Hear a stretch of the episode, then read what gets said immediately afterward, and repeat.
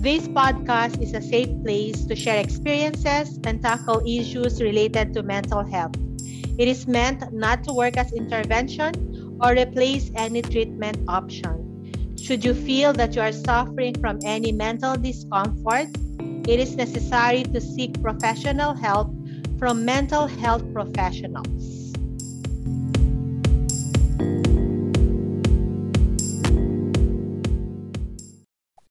Part 2 for treatment of depression.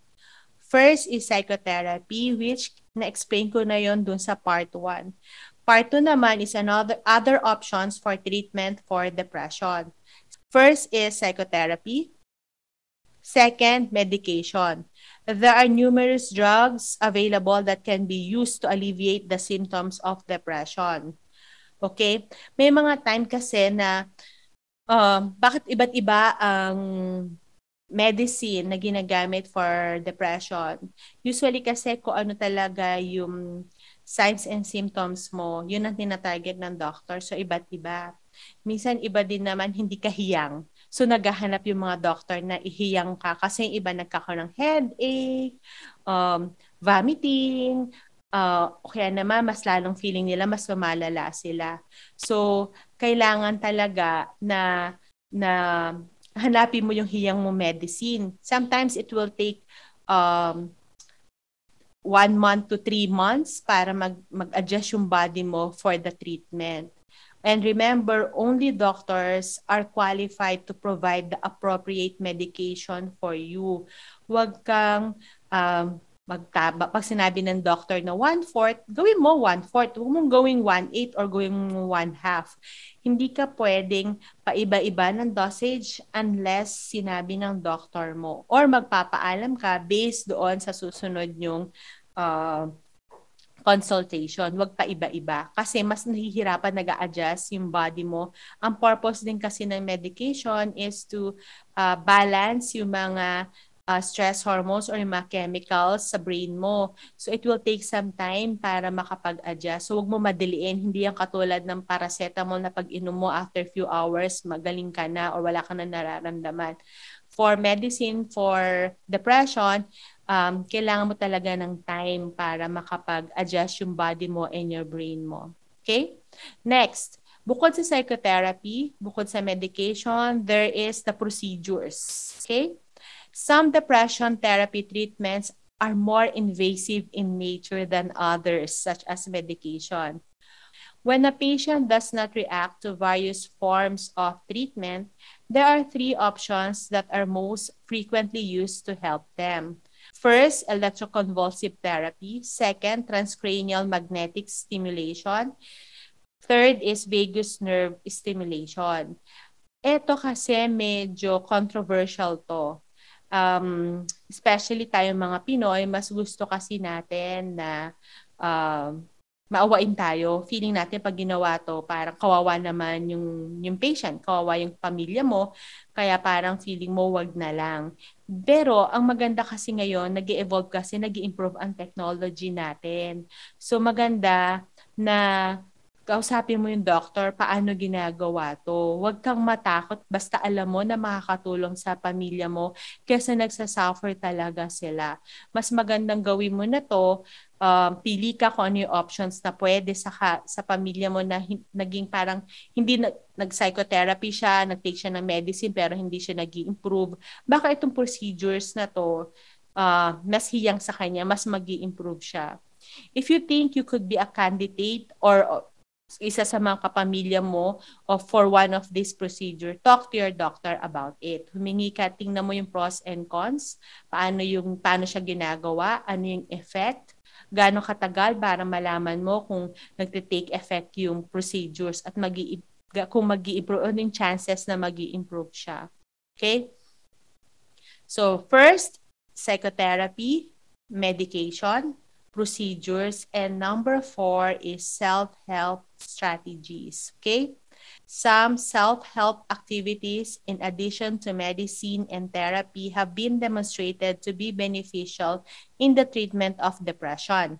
In addition, self-help strategies for the treatment of depression may be beneficial for those who are unable to access professional resources or who are experience moderate symptoms. In addition, self-help strategies for the treatment of depression may be beneficial for those who are unable to access professional resources or who are experiencing moderate symptoms.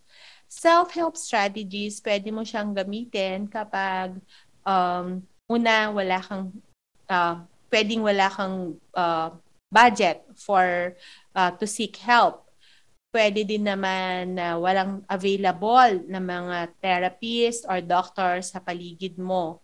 So, pwede mo din gamitin to mga self-help strategies. Pero mas maganda talaga kung meron kang therapist, meron kang doctor, you're taking medication, tapos plus the self-help skills or mga self-help strategies. Halimbawa is, letter A is lifestyle change. Okay? Certain modification in your way of living may be beneficial in reducing your feelings of depression. Eating healthy, regular physical activity, and getting enough sleep are the three of the most significant adjustment you can make in your daily life. Okay, usually sa mga clients ko, talagang pinapalitan ko, nagkakaroon talaga sila ng lifestyle change kasi pinag-exercise ko sila kasi if you're exercising, 70% ng mga stress hormones binaburn mo.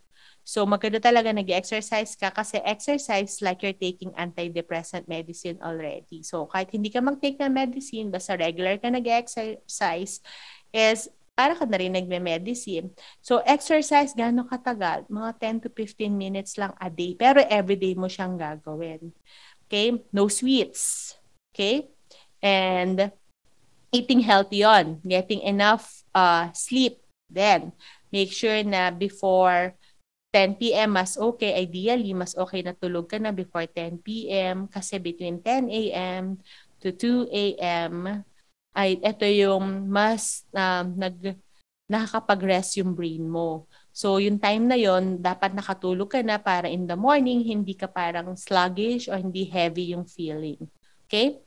Another self-help strategy is book, reading book. Many of the same abilities that people learn in therapy may be learned through self-help books.